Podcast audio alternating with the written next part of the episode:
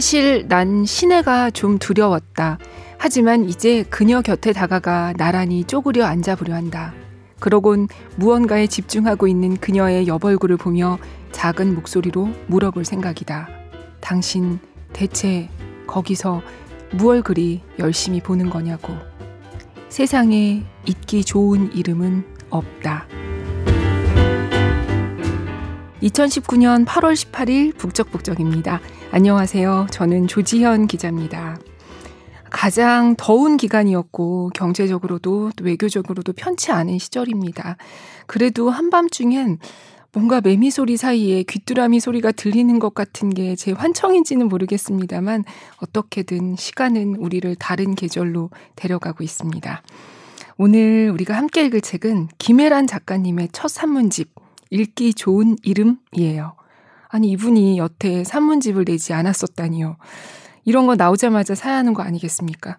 저는 이 책을 어, 달고나 우리가 조금씩 잘라 먹듯이 또 사탕 와드득 깨물기 싫어서 끝까지 어떻게든 녹여 먹듯이 아껴 아껴 읽은 책이에요. 도입부에 들으신 구절은 이 책의 제목이죠. 잊기 좋은 이름과 같은 제목의 글. 이 책의 제일 끝에 실린 글입니다. 단편 소설인 물속 골리앗의 작가 노트였는데요. 그 글의 제일 마지막 부분이었습니다. 세상에 잊기 좋은 이름은 없다. 네, 이글 다음에 실린 작가의 말에서 저자는 이렇게 썼습니다.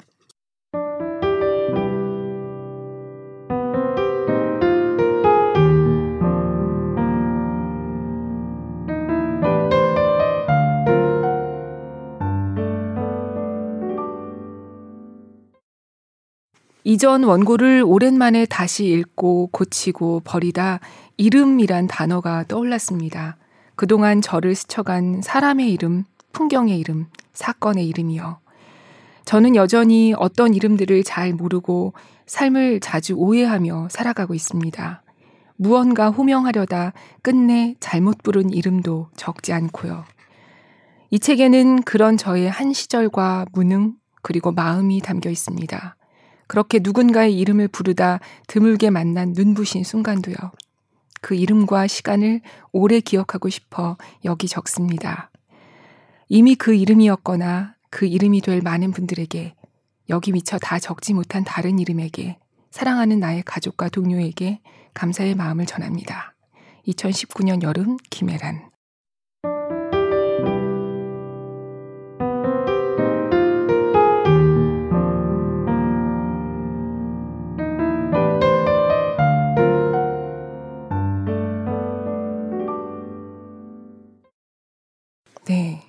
김혜란 작가님은 뭐 너무 유명한 작가이지만 그래도 책에 적힌 소개를 잠깐 읽어드리면 한국예술종합학교 연극원 극작과를 졸업했다. 소설집 달려라 아비, 침이 고인다, 비행운, 바깥은 여름, 장편소설 두근두근 내 인생이 있다. 그리고 이어서 10개의 수상 경력이 쭉 써 있었는데요. 저희 북적북적에서도 김혜란 작가님 소설을 두 번 읽었어요. 두근두근 내 인생 그리고 작년 여름인가요? 소설집 바깥은 여름에 실린 노찬성과 에반 재작년이었나요? 이걸 낭독해 드렸었는데요. 어, 다시 듣기 좌표를 이 SBS 홈페이지 소개글에 링크를 걸어 놓겠습니다. 자, 그러면 오늘 함께 읽을 책 잊기 좋은 이름으로 가보시죠. 먼저 낭독을 허락해 주신 김혜란 작가님과 출판사 열림원에 감사드립니다.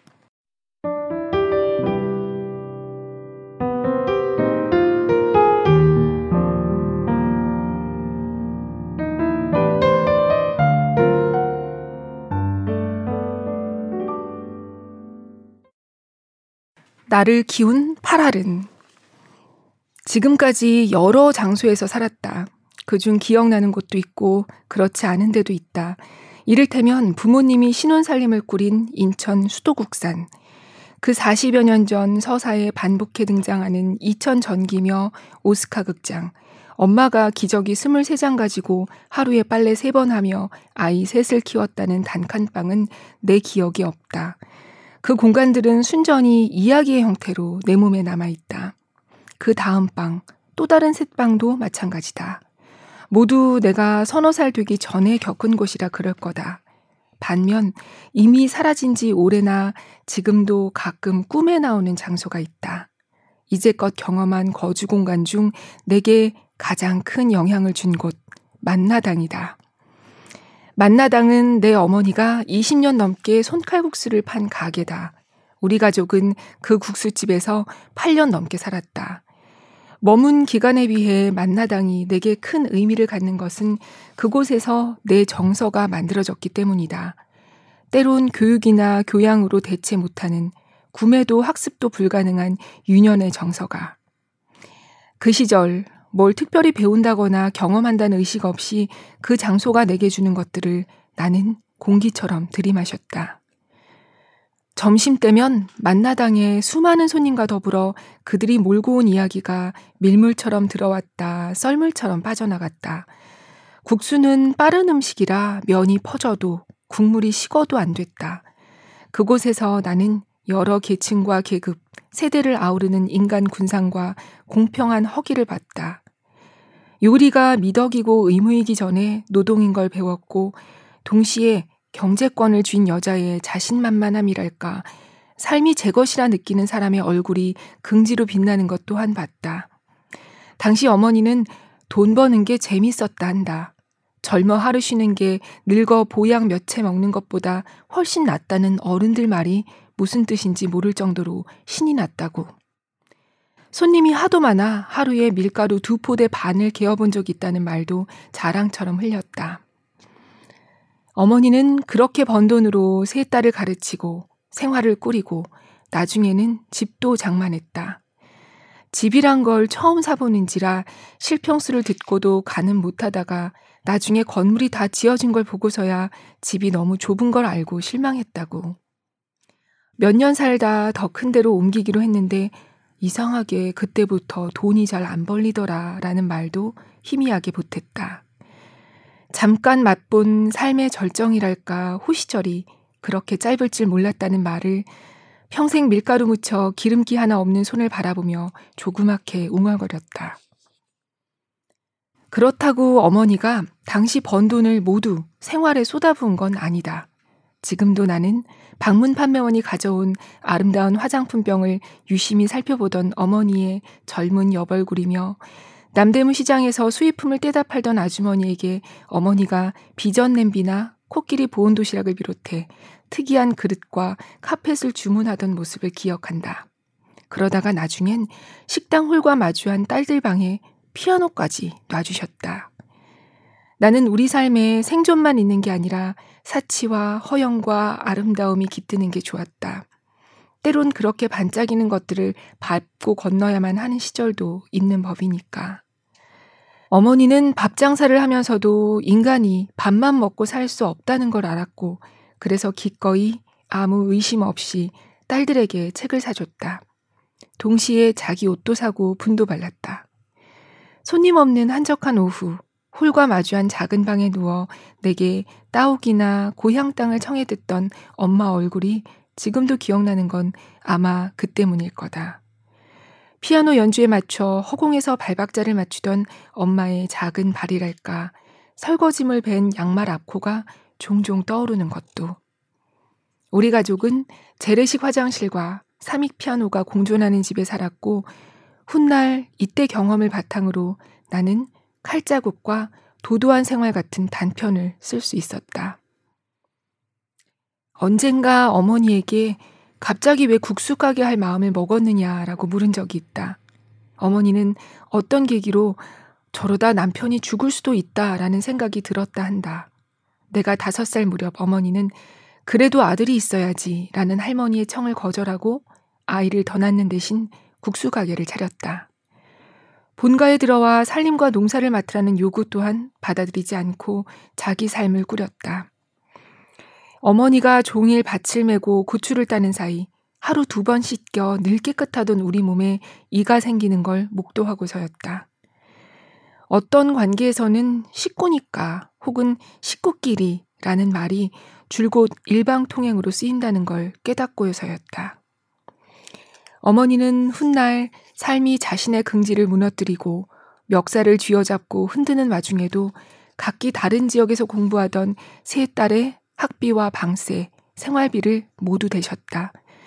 그러면서 한 번도 우리에게 생계를 책임지란 말을 하지 않았다. 만나당은 내 어머니가 경제 주체이자 삶의 주인으로 자의식을 갖고 꾸린 적극적인 공간이었다. 어머니는 가방끈이 짧았지만 상대에게 의무와 예의를 다하다 누군가 자기 삶을 함부로 오려가려 할 때 단호히 거절할 줄 알았고 내가 가진 여성성에 대한 긍정적 상이랄까 태도를 유산으로 남겨주셨다. 나는 내가 본 게 무언지 모르고 자랐지만 그 공간에 밴 공기를 오래 쐬었다. 타닥타닥 타자치는 소리와 비슷하게 평온하고 규칙적인 도마질 소리를 들으며 밀가루를 먹고 무럭 자라 열아홉이 되었다. 고3 여름방학 때 나는 사범대학에 가라는 어머니의 뜻을 거스르고 몰래 예술학교 시험을 봤다. 그건 내가 부모에게 한 최초의 거짓말은 아니었을지라도 결정적 거짓말이었다. 나를 키운 8알의 기대를 배반한 작은 이할. 나는 그게 내 인생을 바꿨다고 생각한다. 동시에 내가 그런 결정을 내릴 때까지 내 몸과 마음을 길러준 8알. 갈수록 뼈가 닳고 눈과 귀가 어두워져 가는 그 8알에 대해서도 자주 생각한다. 어릴 땐 꿈이 덤프트럭 기사였고 아는 것 적고 배운 것 없지만 그게 다 식구니까 그렇지 라는 말로부터 멀리 달아나셨던 분. 그렇지만 아주 멀리 가지는 못하신 분. 내겐 한없이 다정하고 때로 타인에게 무례한 복잡하고 결함 많고 씩씩한 여성. 그리고 그녀가 삶을 자기 것으로 가꾸는 사이 자연스레 그걸 내가 목격하게끔 만들어준 칼국수집 만나당이 나를 키웠다. 내게 스몄다.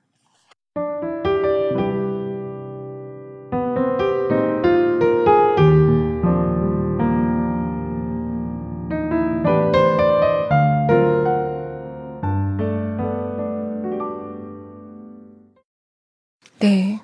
우리에게도 우리만의 만나당들이 다들 있겠죠.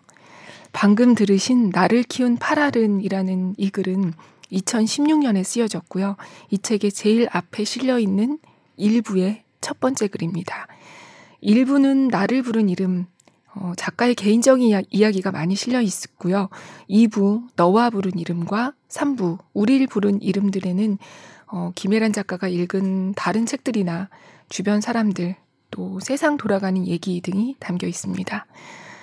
어, 방금 들으신 나를 키운 파라른의 이 만나당 이야기에 이어서 김혜란 작가가 등단하게 된 문학상 수상에 얽힌 이야기로 가볼게요. 당신과 조우라는 글인데요. 여기서는 후반부를 읽어보겠습니다.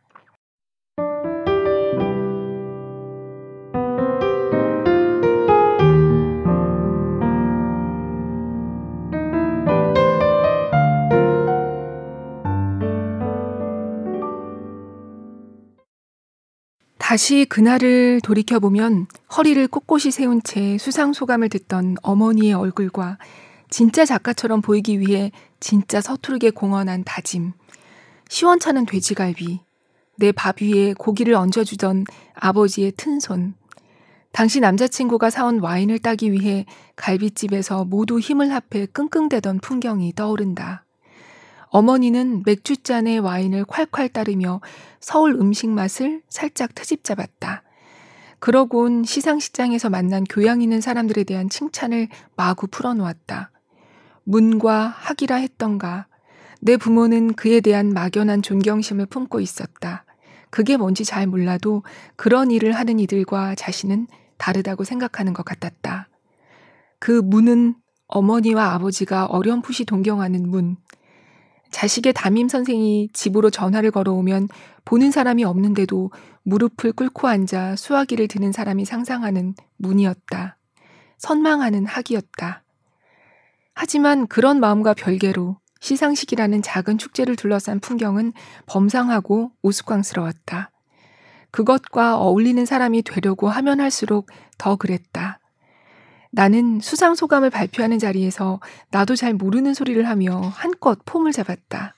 하지만 중간에 코르크 마개가 부서진 와인을 따기 위해 젓가락과 숟가락을 동원해 합심하는 지인들 곁에 앉았을 때 아버지가 얹어준 고기를 꿀꺽 삼키며 문학이란 어쩌면 당신들을 초대한 여기, 이 자리에 있는 게 아니라 여기까지 기꺼이 와준 당신, 바로 그 사람들 곁에 있는 것일지도 모른다는 생각이 들었다. 그 문학은 하나의 선을 편드는 문학이 아니라 이제 막 사람들 앞에 선 당선자의 허영, 그 헛폼 안에조차 삶의 이면을 비출 수 있는 뭔가가 있다고 손들어주는 여러 개의 팔을 가진 문학이었다. 그 팔 안에서 나는 여전히 실수하고 깨닫고 배우면서 살아간다. 하지만 시간이 조금만 지나도 전부 까맣게 잊어버릴 정도로 어리석어 같은 실수를 다시 하며 살아간다. 말과 글의 힘 중 하나는 뭔가 그럴 때 다만 그렇다라고만 말해도 마음이 괜찮아지는 신비에 있지 않을까 생각하면서 팔이 많아 아름다운 문학을 이따금 상상하며 말이다. 내가 처음 당선 소식을 들은 날, 내 어머니가 전화를 받은 장소가 떠오른다. 노래방, 내 어미도 가는 곳. 한 번의 농담과 또 한 번의 농담. 그 단번의 농담으로 삶의 품위를 지키려 했음에도 불구하고 나쁜 소식이 어머니를 짓누를 때 내 어머니가 놀러 가지 않고 살러 간 곳. 그러나 가끔은 정말 순전히 놀러만 가기도 하는 곳. 먼 옛날에는 이 세계가 전부 노래방이었겠지.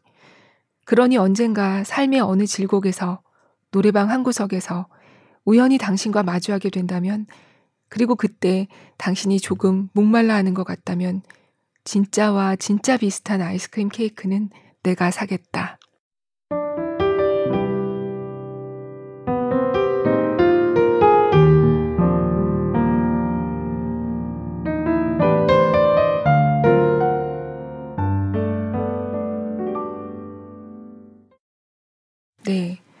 이 진짜와 진짜 비슷한 아이스크림 케이크는 제가 오늘 읽어드리지 못한 이 글의 앞부분에 나오는 에피소드였는데 마지막 문장에 이렇게 다시 쓰였습니다. 왠지 이 글 다음에 이어서 읽어드려야 할 것 같은 글이 또 있어요. 현수막 휘날리며 라는 글입니다.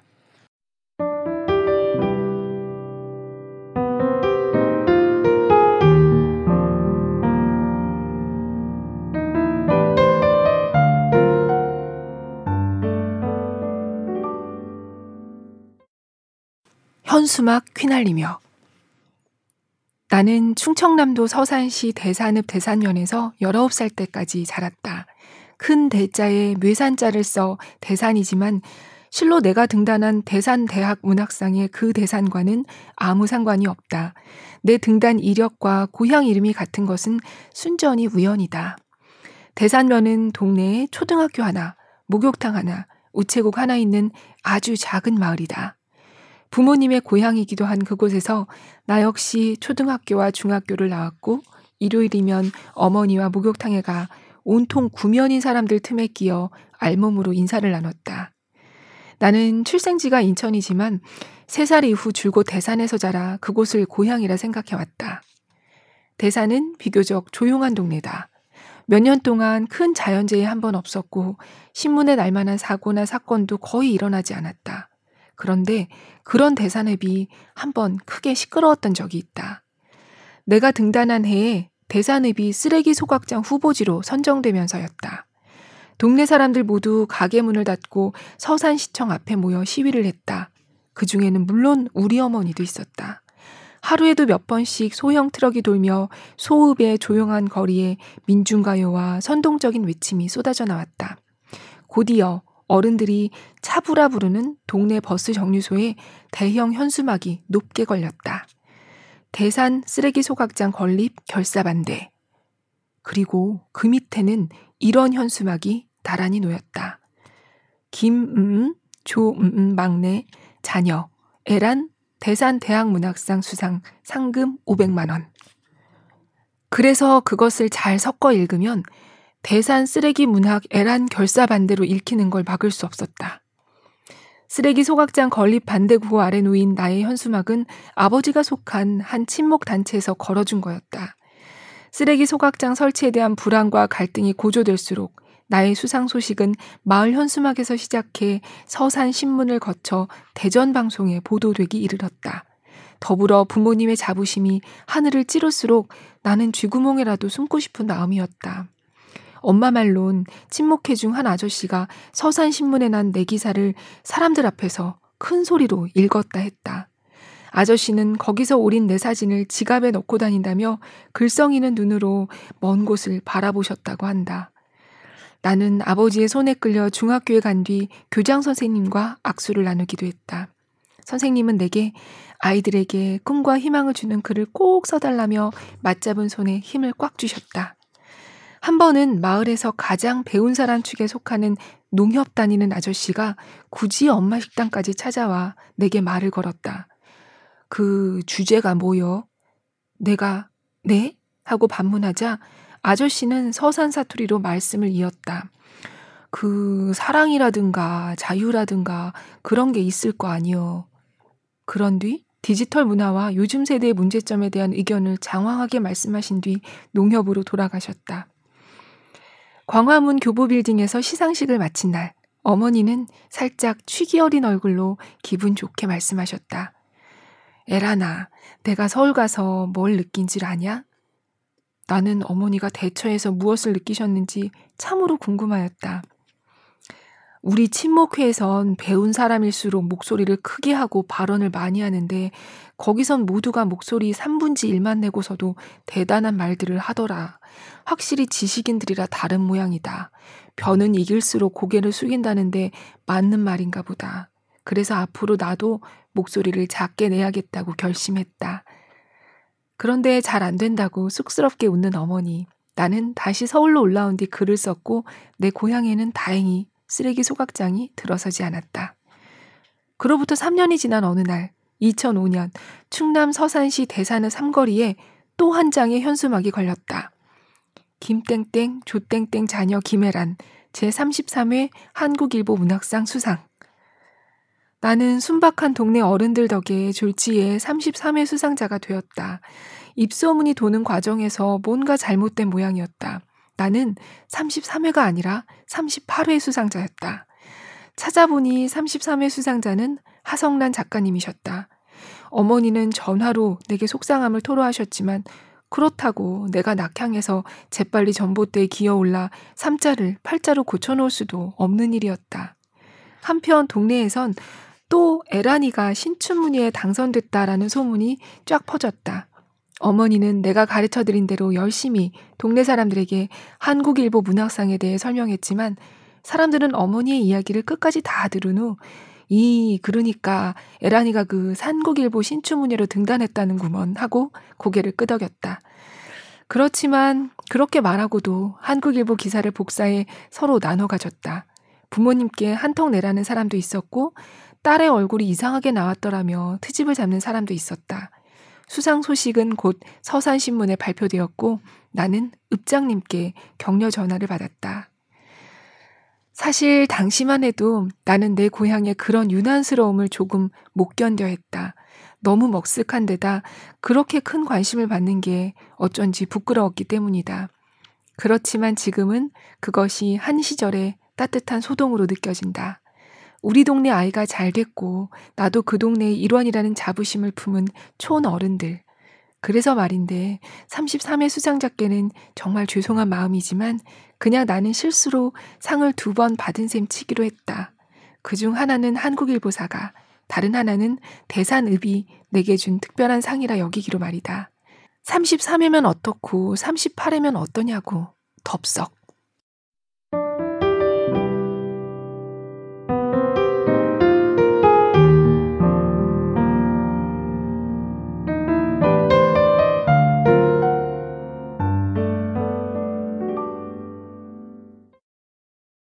네, 마을의 자랑이셨네요. 글 속 표현처럼 한 시절의 따뜻한 소동이 정겹습니다.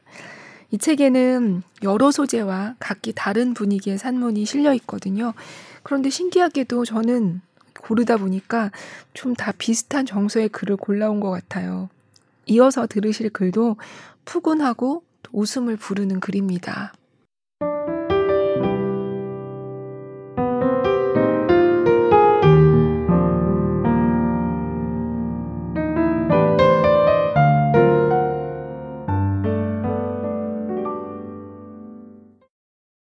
나의 기원, 그의 연애.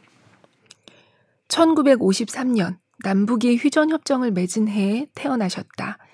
정례를 정례라 하지 않고 증례라 부르는 충청남도 산골에서 자라 기분이 좋을 때면 저보다 세살 많은 배우자를 증례야 증례야라고 부르는 여자와 결혼하셨다. 해마다 명절 때면 큰 집 마루에 밀레, 필레, 일레, 청레, 왈레, 성레, 윤레 등의 이름을 가진 영장류가 모여 조상들께 절하는 모습을 볼 수 있다. 그리고 한쪽에선 넷자 돌림 남자의 아내들이 둘러앉아 의성 김씨 욕하는 소리를 들을 수 있다. 그중 우리 엄마 목소리가 제일 크다.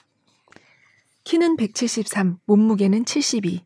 젊어 가물치며 뱀탕이며 몸에 좋다는 걸 아내가 다 해먹여도 살이 안 찌더니 마흔 넘어 절로 몸이 부었다.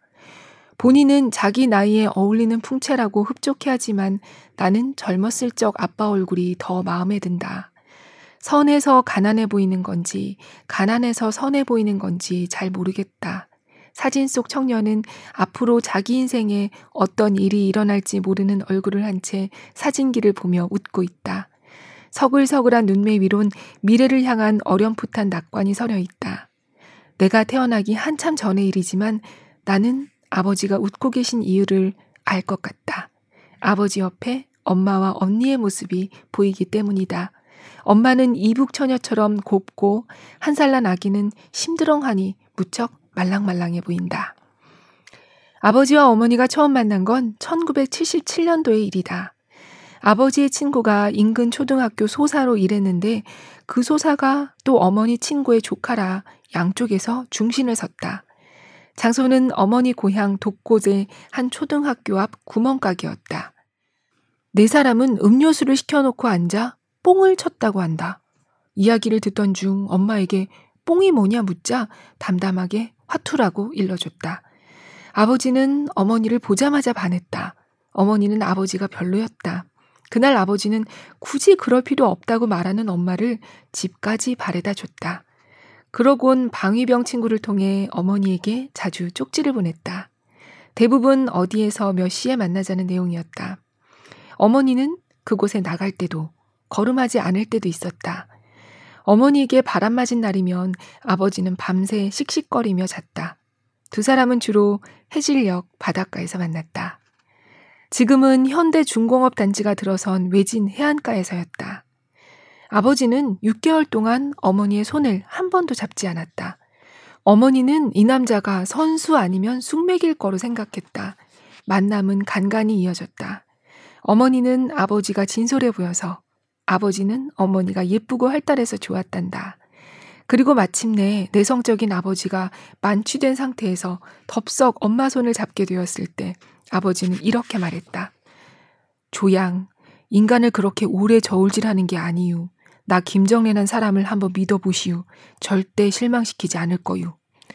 그러고는 속의 것을 다 토해내기 시작했는데 어머니는 그 모습이 안쓰러워 그의 마음을 받아주기로 결심했다. 내가 뭐라고 한 사람을 이렇게 힘들게 만드나. 돈이나 명예보다 사랑이 중요하지 않나. 앞으로 날 딱 이만큼만 사랑해줘도 그 사랑 바라보며 계속 살 수 있을 것 같다.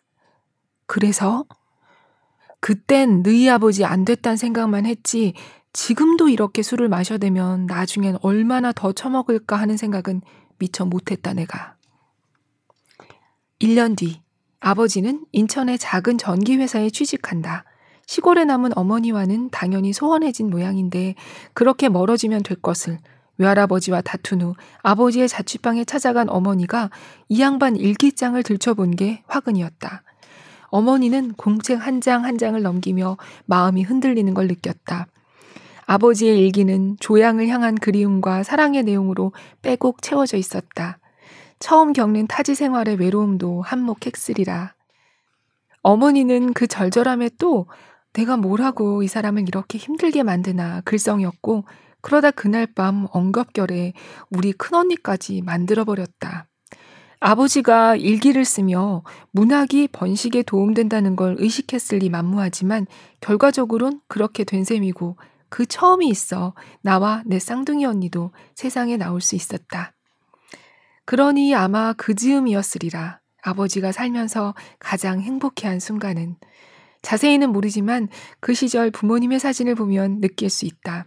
30년 전 아버지는 진심으로 자기 인생을 좋아하는 사람의 표정을 짓고 있다. 그러니 회사 점심시간에 밥도 거르고 신혼방으로 엄마 얼굴을 보러 갔을 거다. 가슴팍에 호빵을 넣고 그게 식을까봐 수도국산 꼭대기까지 종종거리며 달려갔을 거다. 아버지는 호빵에는 손도 안 대고 아내가 먹는 모습만 쳐다봤다. 그러곤 회사로 돌아가며 방문 앞에서 한 번, 부엌문 나서며 한 번, 대문 나가며 한 번, 이렇게 세 번 몸을 돌려 엄마를 바라봤단다. 아버지에 대해 여전히 모르는 게 많지만 어쩐지 그 순간만큼은 아버지를 완벽하게 이해할 수 있을 것 같다. 그 문세 개를 통과하는 순간 앞으로 어떤 삶이 펼쳐질지 아버지도 전혀 예상치 못했겠지만 작은 우연에서 비롯된 큰 사고라든가 상처, 삶의 피로에 대해서도 추측하지 못하셨겠지만 나의 부모님의 사랑 얘기 중 저 세 개의 문 대목이 참 좋다. 그렇게 자꾸 돌아보던 청년의 얼굴이 마음에 든다. 아버지는 그때도 어머니에게 앞으로 이 마음 변치 않을 거라고 믿어달라고 했단다. 나는 그 말이 진심이었다는 걸 안다. 물론 이제 막 갱년기를 맞은 어머니는 깔깔대며 이렇게 얘기하지만 아이구야 요샌 세 번은커녕 하루 한 번만 봐줘도 소원이 없겠다. 아니 그것도 필요 없으니 집에나 제때 들어왔으면 좋겠다고. 어머니는 삶에 자주 실망했지만 나는 어머니가 그때 이야기를 할 때 표정이 밝아진다는 걸 안다. 언젠가 아버지가 죽을 병에 걸렸다는 오진을 받고 응급차에 실려갔을 때도 동네에 증례가 죽는다고 소문이 쫙 났다. 서울 가는 내내 아버지 옆에 앉아 목 놓아 우셨다는 것 역시. 나는 아버지가 얼마나 아팠는지 모르지만 그해 겨울 선물로 들어온 깨죽이며 자축캔을 베란다에 쌓아놓고 참으로 맛있게 먹은 기억은 난다. 어찌됐든 이러한 전사 덕에 내가 태어날 수 있었다. 아버지의 음주라든가 일기, 어머니와 외할아버지의 관계, 1970년대 말 전국에 분 산업화 물결, 두 연인이 나란히 앉아 있던 밤, 그 바닷가에 불던 바람의 방향과 달빛의 조도, 큰언니가 겪은 병치레, 부모님의 불안과 걱정, 딱 한 명만 더 낳자는 계획 같은 게 어우러져 새삼 엉뚱하게. 물론 인간이 계획하는 일은 곧잘 빗나가고 어그러지는 터라 단지 자식 하나를 더 바랐을 가난한 부부에게 하느님은 덥석 쌍둥이를 안겨주시고 말았지만 현실적인 우리 어머니 하나 버리자고 했을 때 낭만적인 우리 아버지 절대 그럴 수 없다고 말씀하신 거 나 잊지 않고 있다. 그런 건 나 김정래란 사람을 한번 믿어보시유 라든가 앞으론 절대 변하지 않을 거유 라는 말을 거리낌 없이 할 수 있는 사람에게 퍽 어울리는 선택이라는 것도. 그러니 좋은 말은 늘 아버지가 하고 뒷감당은 자기가 한다는 어머니의 한탄에도 불구하고 동네에서 한 어른이 저게 누구여? 라고 물었을 때 다른 어른이 잉, 증내 딸이여, 제가 작가랴 라고 답하는 소리를 들으면 나도 모르게 가만 고개를 끄덕이고 마는 것이다.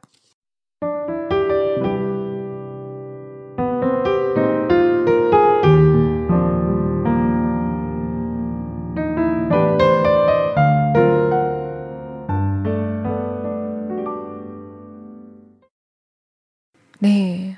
이 글도 그렇고 오늘 읽어드리지는 못하지만 이 책에 실린 카드놀이라는 글도 그렇고 어, 한 작가를 길러낸 부모님의 영향력에 놀라게 되고 또, 아, 이래서 김혜란 작가님의 작품에 이런 내용들이 나왔었구나 싶기도 하고 그렇습니다. 독자들은 이런 맛으로 좋아하는 소설가의 산문을 읽는 거 아니겠습니까? 어, 오늘 녹음하러 오기 전까지도 읽을까 말까 이 시간 때문에 고민하던 글이 있었는데요. 어, 안아볼 무렵이라는 글이에요. 오늘은 지금 녹음이 길어지고 있어서 못 읽어드리지만 꼭 읽어보세요. 너무 사랑스러운 글이거든요. 네, 여기서 분위기를 저희는 조금 바꿔서 김혜란 작가님이 우리말의 연금술사 아닙니까? 이 같은 한글을 쓰는데 이분 글을 읽다 보면 제가 쓰는 한글은 뭔가 좀 부끄러워지더라고요. 음, 이번에 속삭임이라는 글과 부사와 인사라는 글을 잇따라 읽어볼게요.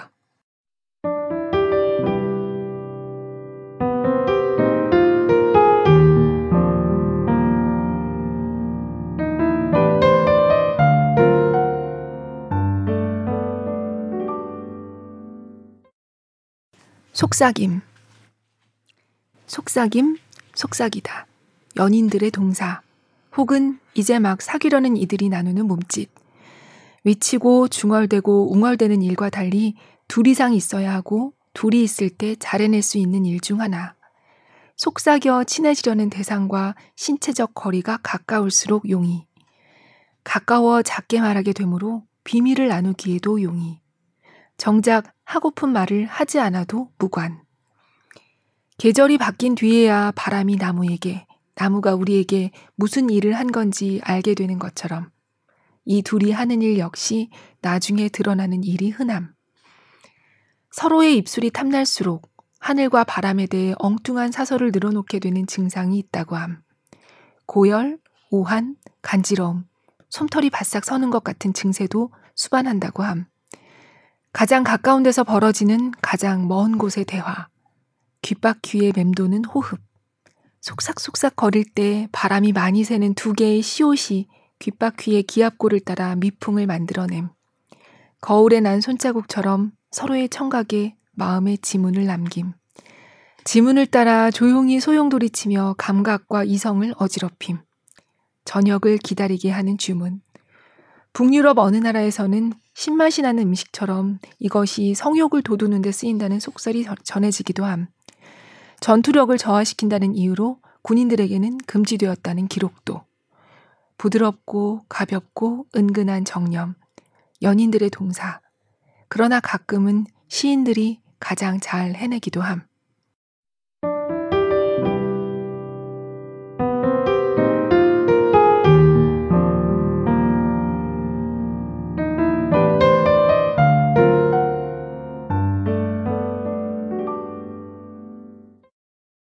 부사와 인사. 나는 부사를 쓴다. 한 문장 안에 하나만 쓸 때도 있고 두 개 이상 넣을 때도 있다. 물론 전혀 쓰지 않기도 한다.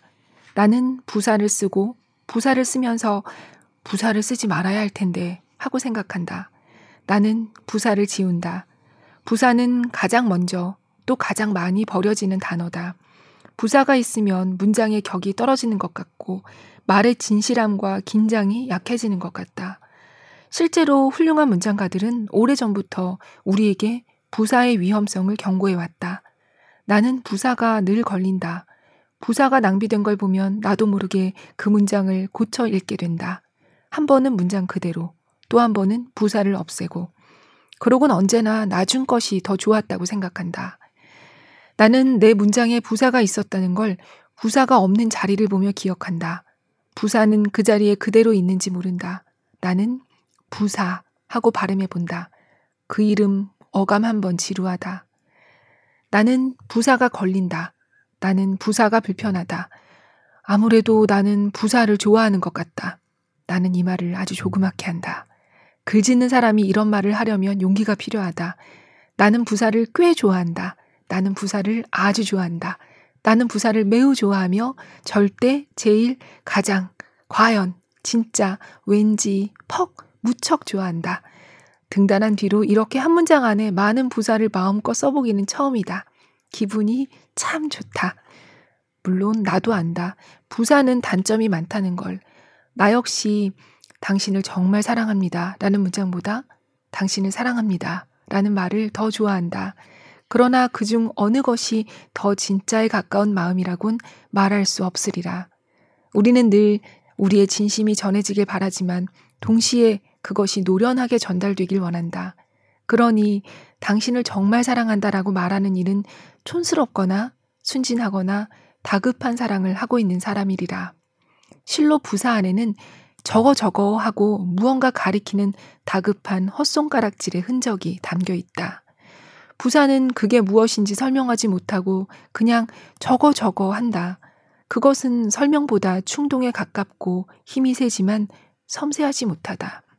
부사는 동사처럼 활기차지도 명사처럼 명료하지도 않다. 그것은 실천력은 하나도 없으면서 만날 큰 소리만 치고 툭 하면 집을 나가는 막내 삼촌과 닮았다. 부사는 과장한다. 부사는 무능하다. 부사는 명사나 동사처럼 제 이름에 받침이 없다. 그래서 가볍게 날아오르고 허공에 큰 선을 그린 뒤 그게 뭔지 알 수 없지만 바로 그거라고 시치미를 뗀다. 부사 안에는 모든 쉽게 설명해버리는 아니함과 그렇게밖에 설명할 수 없는 안간힘이 들어있다. 참, 퍽, 아주 최선을 다하지만 답답하고 어쩔 수 없는 느낌. 말이 말을 바라보는 느낌. 부사는 마음을 닮은 품사다. 제일, 가장과 같은 최상급을 쓰면 즐거울 때가 있다. 그때 나는 무척 진실한 거짓말을 하는 기분이 든다. 그래서 종종 다른 방법을 놔두고 단순하고 무능한 부사를 쓴다. 그의 무능에 머리를 기댄다. 부사는 점잖지가 않아서 금세 낯빛이 밝아진다. 조금 정직한 것도 같다.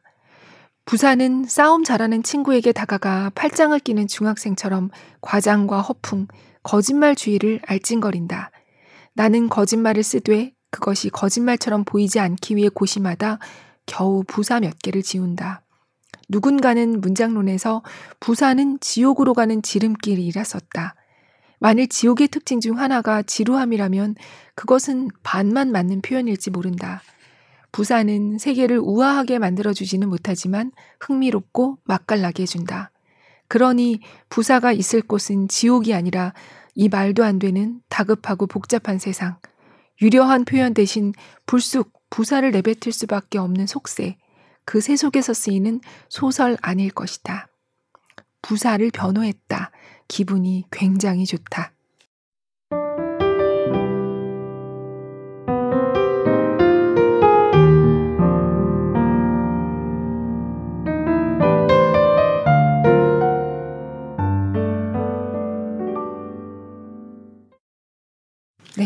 기분이 굉장히 좋다. 어, 아이가 말을 배울 때 저는 가장 비약적인 변화를 보이는 시점이 바로 이 부사를 쓰게 되는 때인 것 같아요.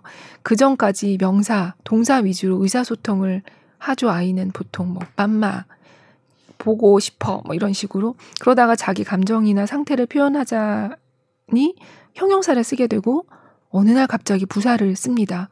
정말 맛있어요. 꼭 해주세요. 절대 안 할래요. 이럴 때 어른은 깜짝 놀라고 뭔가 이 아이와 말이 좀 더 통하는 느낌을 갖게 되는데요. 그러나 막상 어른들의 글쓰기에서는 부사를 덜 쓰라고 하잖아요. 네. 이 글에서 작가님이 부사를 변호해 주셔서 저도 너무 좋네요. 그리고 그 앞서 들으신 속삭임. 이 글도 너무 사랑스럽죠. 속삭속삭. 서로의 청각이, 청각에 마음의 지문을 남긴다. 네. 갑자기 든 생각인데, 우리가 ASMR을 듣는 것도 이런 이유 때문인 걸까요? 둘만 있는 것 같은 느낌? 저도 한번 해볼까요? 네, 이번엔 여름의 속셈이라는 글로 가볼게요. 네, 이렇게 여름의 속셈이라는 글로 가보겠습니다. 이 글은 김현수 작가님의 청춘의 문장들이라는 책, 이 책도 아, 과 이전에 북적북적에서 읽은 적이 있죠. 심영구 기자가. 이 청춘의 문장들에 대한 글이기도 하고 또 꼭 그렇지만은 아니기도 한 그런 글입니다. 이 글은 좀 길어서 여기서는 일부만 읽어볼게요.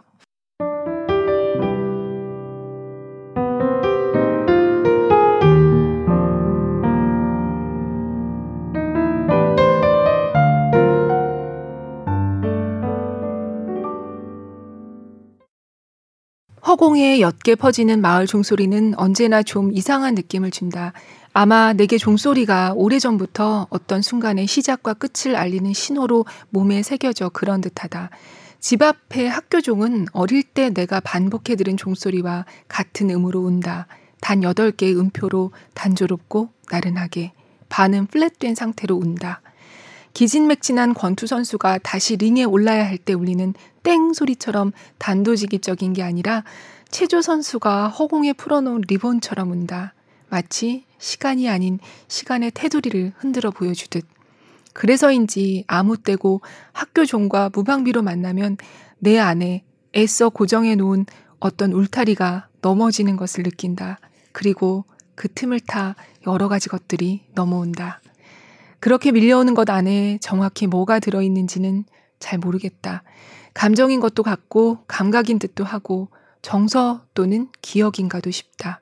다만 내가 확실하게 알아챌 수 있는 건 그렇게 바깥에서 들어온 뭔가가 내 안에 마련해주는 빈 공간이다. 들어와 자리를 채우거나 차지하는 게 아닌 자리 자체를 만들어주는 고요하고 고유한 상태를 독려해주는 무엇. 그 기분이 익숙해 내가 이걸 언제 느껴봤더라 고민했더니 답은 의외로 금방 나왔다. 문장들, 좋은 문장들을 읽었을 때. 매일매일 소설을 쓰다 어느 날 밤하늘을 보곤 문득 고독해진 사람이 만들어낸 문장 같은 걸 접했을 때 말이다. 선배는 그때 다만 나는 소설을 쓴다라는 행위가 어떤 건지 단숨에 깨달으면서 파스칼의 지복과 비슷한 감정을 잠시 느꼈다. 라고 했다. 아무리 세월이 흘러도 그때 바라본 밤하늘을, 그때 느꼈던 따뜻한 고독을 잊지 못할 거라고. 어쩌면 선배가 말한 그 고독도 그런 빈 공간과 비슷한 게 아니었을까. 그래서 내겐 청춘의 문장들이 책받침만 한 창이 여러 개 난 집, 혹은 창 그 자체로 느껴진다. 조선에서든 몽골에서든 일본 또는 한국에서든 먼 데서 불어오는 바람이 잘 들락거리라고 작가가 여기저기 네모나게 오려둔 창. 그 안에서도 이따금 종소리가 그러니까 하이쿠 속 한 구절처럼 종을 떠난 종소리가 들려오겠지. 앳된 우리가 달기를 하며 내쉰 날숨도 이성에게 건넨 서툴고 낯뜨거운 말들도 아이의 웃음소리도 어머니의 노랫가락도 모두 물이 새듯 시간이 새며 현재를 물들이겠지. 그러다 어느 날은 새삼 이런 게 궁금해질지도 모른다. 시간은 어떻게 생겼을까? 누군가의 문장을 읽는다는 건 그 문장 안에 살다 오는 거라 생각한 적이 있다. 문장 안에 시선이 머물 때 그 머물문 잠시 산다는 말과 같을 테니까. 살아있는 사람이 사는 동안 읽는 글이니 그렇고 글에 담긴 시간을 함께 살아낸 거니 그럴 거다. 청춘의 문장들에서 선배는 그렇게 자신이 읽은 문장이 아닌 산 문장을 우리에게 들려준다. 누군가 오래 쓴 문장을 알아보고 그 문장의 바깥을 짐작하며 그 둘레에 자기 이야기를 입혀 설명한다. 어떤 단어를 눈으로 본 뒤 다음 사람에게 그걸 몸짓으로 설명하는 개그맨처럼 능청을 떨며 그런다. 그러니까 이 책에 묶인 모든 글은 작가가 두 번 쓴 독후감이다. 한 번은 눈과 마음으로, 다른 한 번은 몸과 시간으로. 최근 서울시에서 편찬한 구술 자료집을 보니 이런 문장이 있었다. 우리 할머니, 할아버지, 우리 어머니, 아버지를 이렇게 보면 그분들 생활을 내가 어려서부터 보고 자랐고 지금 내가 76세니까 한 200년은 살지 않았나 하는 그런 느낌을 갖게 돼요. 다른 모든 일과 마찬가지로 책을 읽을 땐 시간이 든다. 하지만 그 시간은 흘러가거나 사라질 뿐 아니라 불어나기도 한다. 위에 김숙년 할머니가 말씀하신 것처럼 독서 중에는 시간길이 접부터 현재의 크기가 늘어나는 일이 적지 않다. 김현수 선배는 그렇게 생긴 공간의 너비를 나무 안듯 팔로 재어 그 폭을 우리에게 넘긴다. 문장 가까이서 볼 부비고 껴안는 대신 몸으로 잰 품을 건넨다. 그 덕분에 우리는 이덕무의 시간과 최북의 시간이 정약전의 시간과 김광석의 시간이 우리의 시간과 그렇게 멀리 떨어져 있는 게 아님을 알게 된다. 글을 쓰다 엔터키를 치면 마법처럼 종이 한 장이 더 생긴다. 누군가의 문장을 보고 가슴이 철렁 내려앉을 때 우리 마음에는 빈 공간이 생긴다. 옛날 사람들의 문장이 우리 이야기가 되고 나의 삶이 내 것이 되는 정갈한 자리가 그 자리에 선배가 적어 놓은 말들은 또 얼마나 정답고 재밌는지 책 앞머리에서 선배는 이제 나는 서른다섯 살이 됐다. 앞으로 살 인생은 이미 살 인생과 똑같은 것일까 묻는다. 나는 그 뒤에 실린 내리내리 아래로만 흐르는 물인가 사랑은 이란 글도 무척 좋아하는데 거기 이런 문장이 나온다. 5, 6년은 지나야 자전거 앞에 태울 수 있을 줄 알았는데 열무의 두 번째 여름이 찾아올 때쯤 나는 자전거 앞에 아이용 의자를 설치했다. 김현수 선배의 품 안에서 호기심에 가득 차 고개를 갸우뚱거리던 열무는 정작 의자에 앉히려고 드니까 울음을 터뜨렸다. 하지만 집에 돌아와 다시 앉혔더니 고분고분히 앉았고 조금 달려보니 소리를 지르고 연신 고개를 돌려 아빠의 얼굴을 바라봤단다. 선배는 그날 햇살과 그늘 초록과 바람에 대해 얘기하면서 이렇게 덧붙인다. 정말 아름다운 여름이었다. 그래, 정말 아름다운 여름이다. 나는 고개를 끄덕였다. 10년 전 35살의 선배는 책에 이렇게 적었다. 내가 바다를 건너는 수고를 한 번이라도 했다면 그건 아버지가 이미 바다를 건너왔기 때문이다. 어찌 보면 쉬운 말 같지만 나이를 먹는다는 건 이처럼 단순한 말들을 어렵게 이해해가는 과정의 연속인지도 모르겠다. 더불어 요즘 나는 우리는 누군가와 반드시 두 번 만나는데 한 번은 서로 같은 나이였을 때, 다른 한 번은 나중에 상대의 나이가 됐을 때 만나게 된다는 걸 알게 되었다. 살다 보면 가끔은 두 번째 만남이 훨씬 좋기도 하다는 것도. 그 좋음은 슬픔을 동반한 좋음인 경우가 많지만 이곳에 나보다 10살 많은 선배가 10년 전에 옮겨놓은 문장들을 들여다보다 결국 우리가 청춘에 대해 말한다는 건 아버지에 대해 말한다는 것과 같은 일일지도 모른다는 생각이 들었다.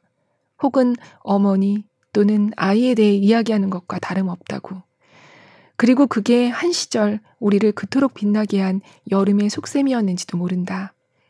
그러자 새삼 다시 궁금해졌다. 시간은 대체 어떻게 생긴 걸까? 인생은, 삶은 때때로 우리 앞에 어떤 얼굴로 나타나나. 최근 이 책을 다시 펼친 나의 대답은 이렇다. 시간은 자전거 앞자리에서 아빠를 돌아보며 웃는 아이의 얼굴을 하고 있다. 앞에서 돌아보는 얼굴과 뒤에서 돌아보는 얼굴 둘 모두를 닮았다고 말이다. 그게 하고 싶은 말을 꾹 참고 있는 말수 적은 문장들을 아끼는 선배가 올봄 내게 준 선물이다. 책도 나이를 먹는다. 나도 나이를 먹었다. 그 사이 좋은 일도 있었고 그렇지 않은 일도 있었다. 김광석 노래를 바꿔 불러보자면 나를 떠난 사람도 내가 떠나보낸 시간도 있었다. 그리고 그때마다 때론 기쁘게, 때론 무겁게 조우한 문장들이 있었다. 어제는 비가 개서 그런지 날씨가 좋았다. 저녁에 집 앞으로 산책을 나갔다가 오랜만에 신선한 공기를 쐬었다. 순간 나는 내가 아는 공기다. 중얼대며 숨을 크게 들이마셨다. 내가 아는 저녁, 내가 아는 계절, 내가 아는 바람. 그러니까 어릴 때 엄마가 밥 먹으라고 하기 전 늦게까지 밖에서 놀던 날의 날씨. 그러고 보면 시간은 정말 흘러가는 게 아니라 이어지고 포개지는 모양이다. 그렇게 돌아오고 어느 때는 나보다 먼저 저 앞에 가 있다. 나를 향해 뚜벅뚜벅 자비심 없는 얼굴로 다가오고 때론 한없이 따뜻한 얼굴로 멀어지기도 하면서 어쩌면 우리가 읽은 문장 역시 마찬가지일 거다.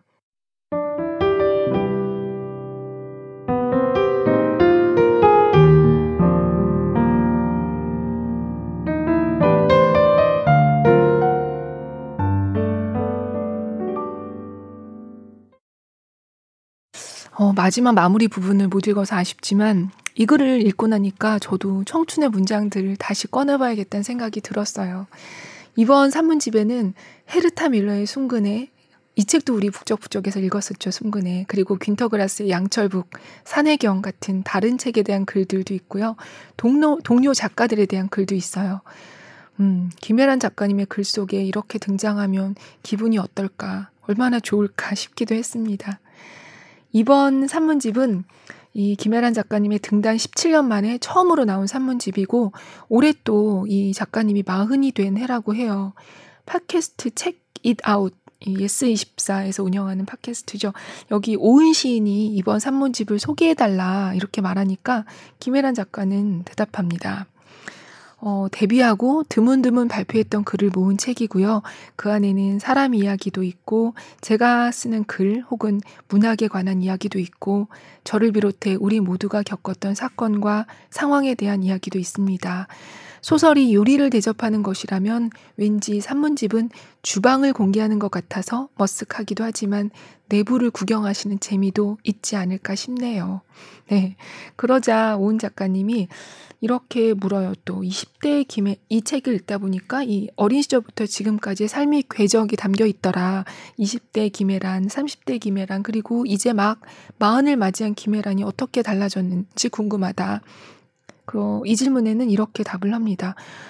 음, 어, 다른 분들 삶은 잘 모르겠지만 나에 대해서 말해보자면 어, 소설가니까 소설적 용어로 비유하겠다.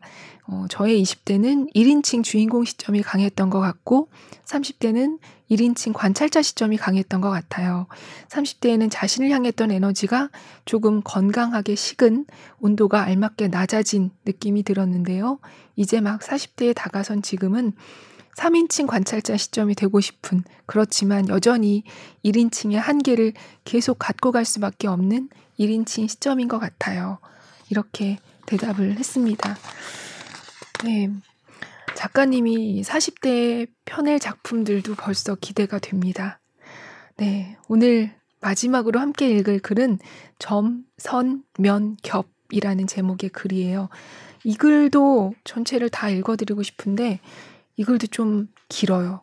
그리고 저희가 지금 녹음 시작한 지 시간도 좀 돼서 일부만 읽어보겠습니다.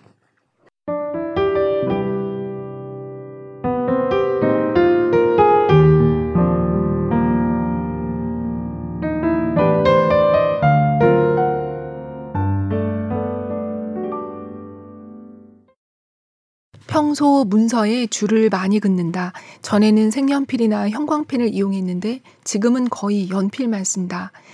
어떤 문장 아래에 선을 그으면 그 문장과 스킨십하는 기분이 든다. 종이 질과 연필 종류에 따라 몸에 전해지는 촉감은 다 다르고 소리 또한 그렇다.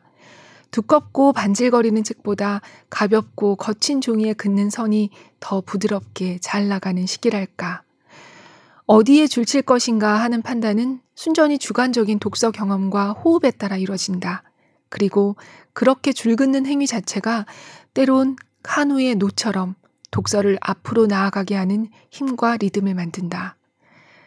책을 읽다 문득 어떤 문장 앞에 멈추는 이유는 다양하다.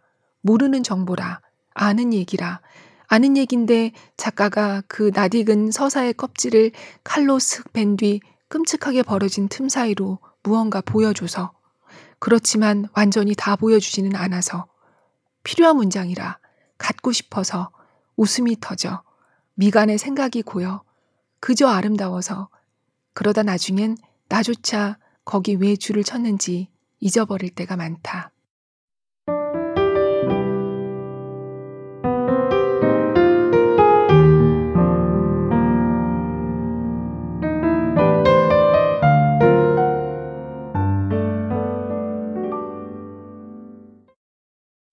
이렇게 연필을 좋아하고 또 문장에 줄 긋는 걸 좋아하는 작가님이 2014년 대학에서 학생들을 가르칠 때 어, 수업 정원이 다 찼대요. 그래서 더 이상 수강생을 받을 수 없는데 이 수업을 꼭 듣고 싶다며 찾아온 Y라는 학생이 있었다고 합니다. 그런데 Y가 그해 4월이 지나면서 갑자기 학교에 나오지 않았대요. 얼마 뒤에 김혜란 작가는 이 학생을 위해서 연필 선물을 준비했고 마침 그때 그 Y라는 학생도 이 선생님에게 김혜란 작가님께 연필을 선물로 가져왔습니다.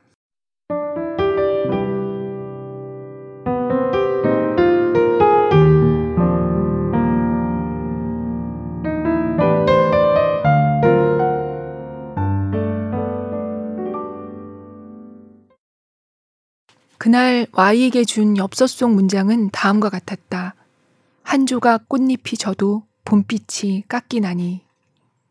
Y의 이름과 더불어 서명을 부탁한 내게 K 작가가 자신이 좋아하는 시구를 직접 써준 거였다. 언젠가 두보가 쓴 저 곡강을 두고 학생들에게 얘기한 적이 있다. 단순히 꽃잎이 떨어진다 라고 생각하는 삶과 그렇게 떨어지는 꽃잎 때문에 봄이 깎인다 라고 이해하는 삶은 다르다고.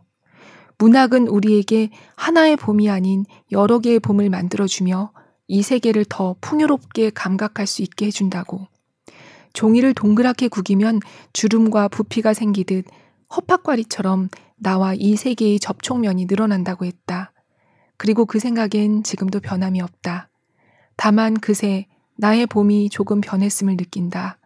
우리의 봄이, 봄이라는 단어의 무게와 질감이 그 계절에 일어난 어떤 사건 때문에 봄에서 여름으로 영영 건너가지 못한 아이들 때문에 달라졌다는 걸 깨닫는다. 작년 겨울 한국 여러 도시의 광장에 많은 이들이 모였다. 매주 수십만 명이 구호를 외치고 초를 켰다. 그리고 그 흐름은 지금도 이어지고 있다. 겨우내 우리는 서로의 눈동자에 비친 불빛을 보며 걸었다. 우리가 잃어버린 봄빛을 그렇게라도 조금 복원하려는 듯 노란 빛을 모았다.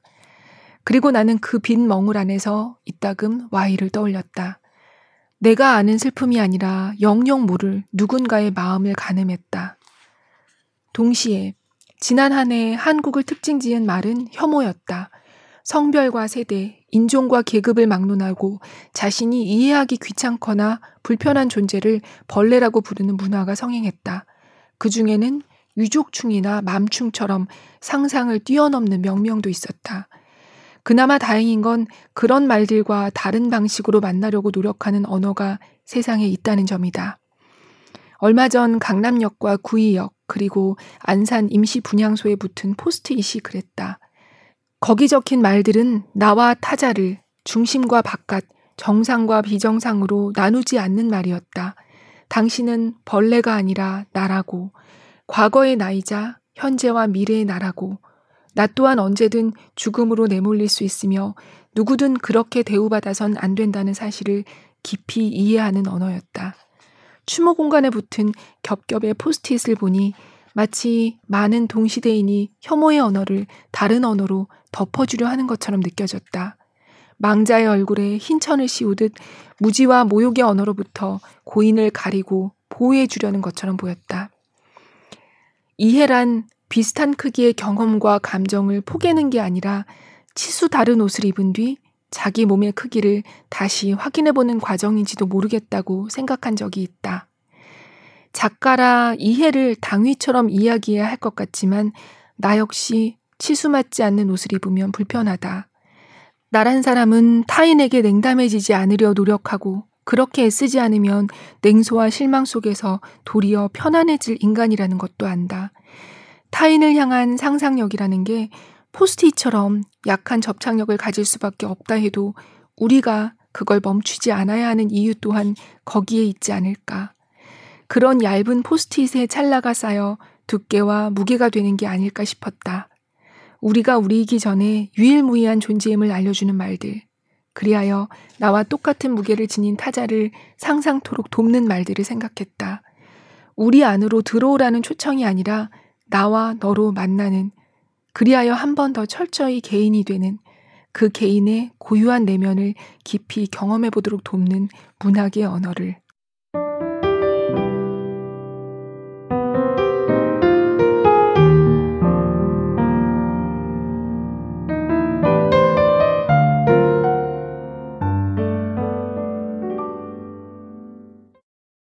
네.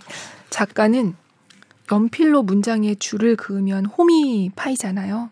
거기엔 그 줄그은 순간 느낀 시간과 감정이 고인다라고 썼습니다.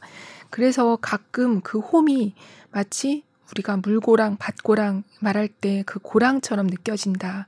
나와 나 자신을, 현재와 과거를, 우리와 타자를 잇는 먹으로 된 고랑처럼 천천히 그리고 꾸준히 그 선을 따라가다 보면 우리 이야기도 언젠가 두보의 시구처럼 누군가의 삶과 만나게 될까? 그럴 수 있으면 좋겠다. 라고 이어지는 글에서 썼습니다. 어, 이 책을 시간 때문에 다 못 읽, 같이 못 읽는 게 너무 아쉬워요. 음, 지난번 3주 전에 제가 소개해드린 뜻밖의 좋은 일도 그랬지만 이책 잊기 좋은 이름도 우리를 조금 더 나은 곳으로 안내해 줄 거라는 예감이 듭니다. 바람이 좀 더 시원해지는 책 읽기 좋은 계절이 오고 있어요. 조금 전에 여기 책에 들으신 것처럼 어제 저녁도 저는 어, 이거 내가 아는 바람이다 싶은 그런 선선한 날씨가 조금 된 것 같았는데요. 어, 무슨 책을 읽을까 못 정하셨다면 잊기 좋은 이름과 함께 해보시기 바랍니다. 저는 또 3주 뒤에 찾아뵙겠습니다. 늘 응원해주시고 들어주셔서 감사합니다. 안녕히 계세요.